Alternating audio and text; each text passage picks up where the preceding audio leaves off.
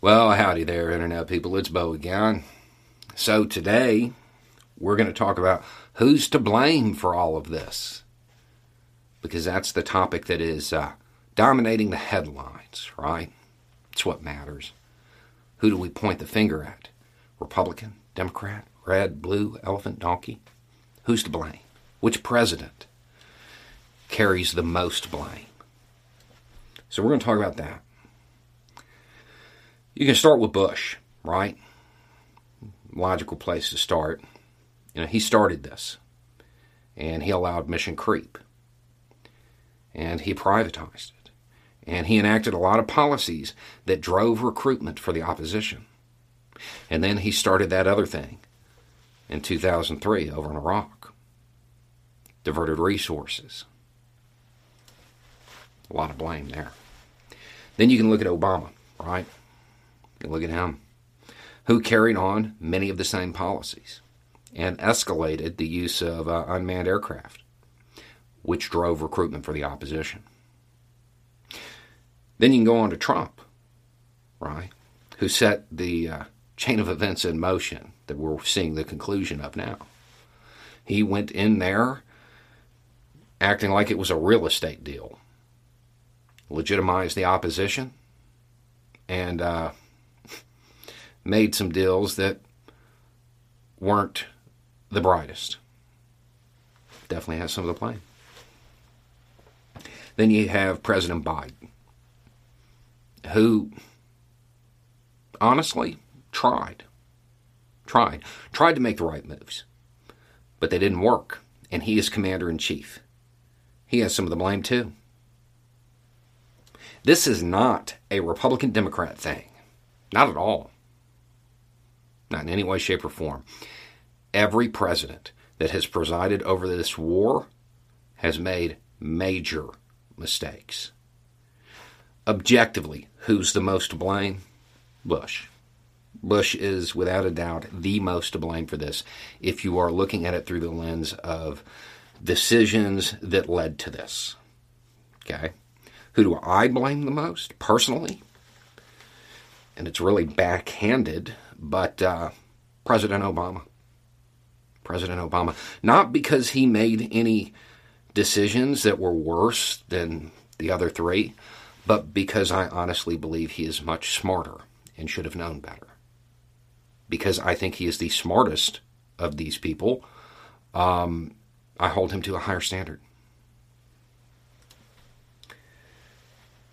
Trump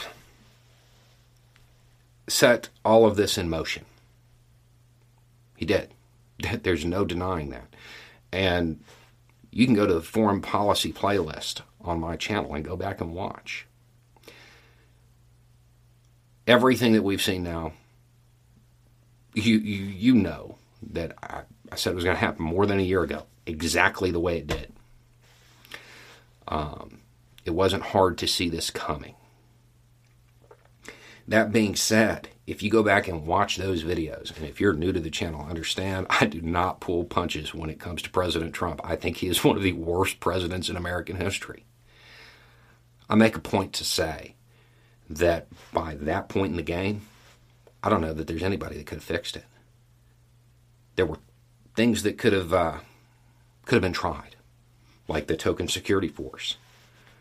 But I mean, at the end of the day, that's last ditch it's literally handing the conflict off to somebody else in an attempt to save lives. It's still not a win. Um, so, yeah, there's definitely blame there, though, because he did make these deals. He did make the commitments. And then you have Biden, who's presiding over the exit doesn't matter that he tried to do the right things. He's commander in chief. He has the blame too. But see, that's only part of the story. These four men, why did they make the decisions they did? What guides them? Politics. And when we say that, we make it seem as if it's uh, something that they do on their own. When you're talking about decision making at this level, you know what guides it when they're playing politics? Polls. We're standing here looking for somebody to blame, right? Trying to figure out which president is to blame. We are standing here screaming, Who killed the Kennedys? After all, it was you and me. We're responsible. Right now, oh yeah, all the polls, people are definitely in favor of leaving, but that wasn't the case in 2001, 2004, 2006, 2012.